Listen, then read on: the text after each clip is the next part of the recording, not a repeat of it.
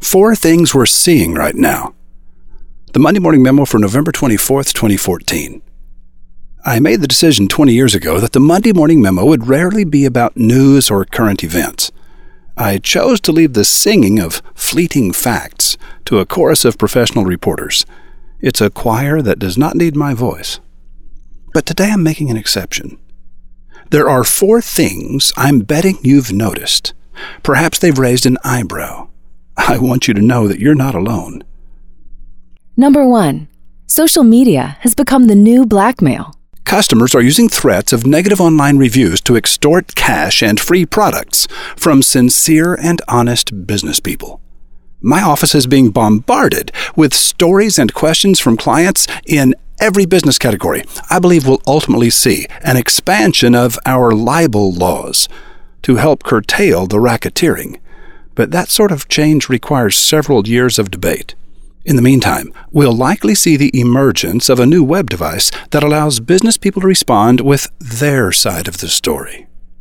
No, you're not the only one being blackmailed by sociopaths. Number two, businesses are struggling to find good employees.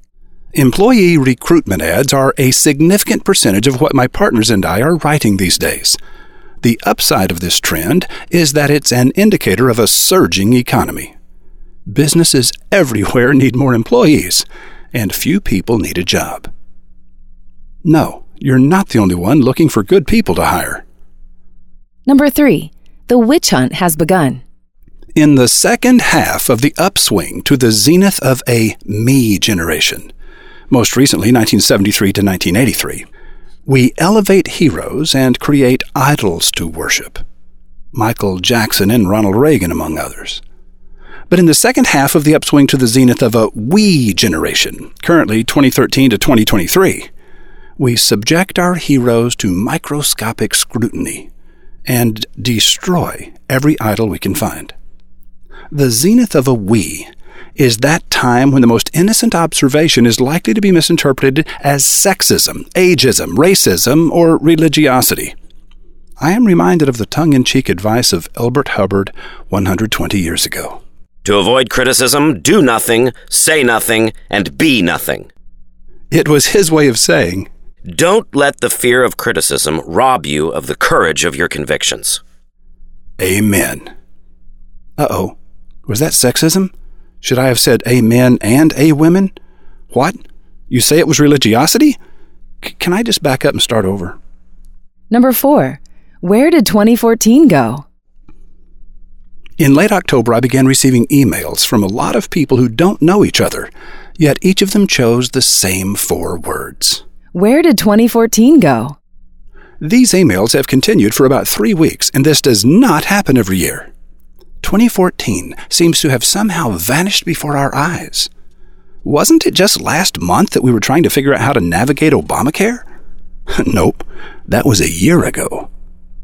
The problem with living in the future is that it never arrives, and suddenly your life is over.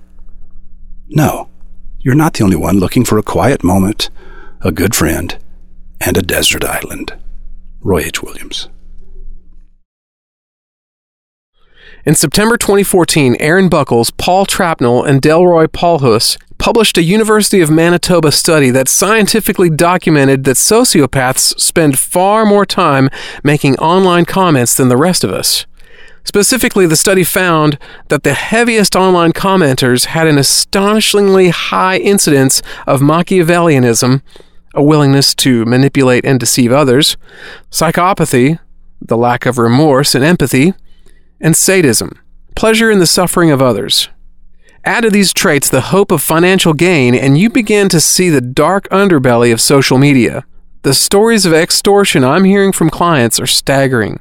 If you don't do exactly as I say, the story I'll tell about you online will cost you a lot more money than I'm asking you to give me. Sadly, in the court of public opinion, you're guilty until proven innocent, and you're given no opportunity to tell your side of the story. A witch hunt at the zenith of the we has occurred every 80 years for the past three millennia.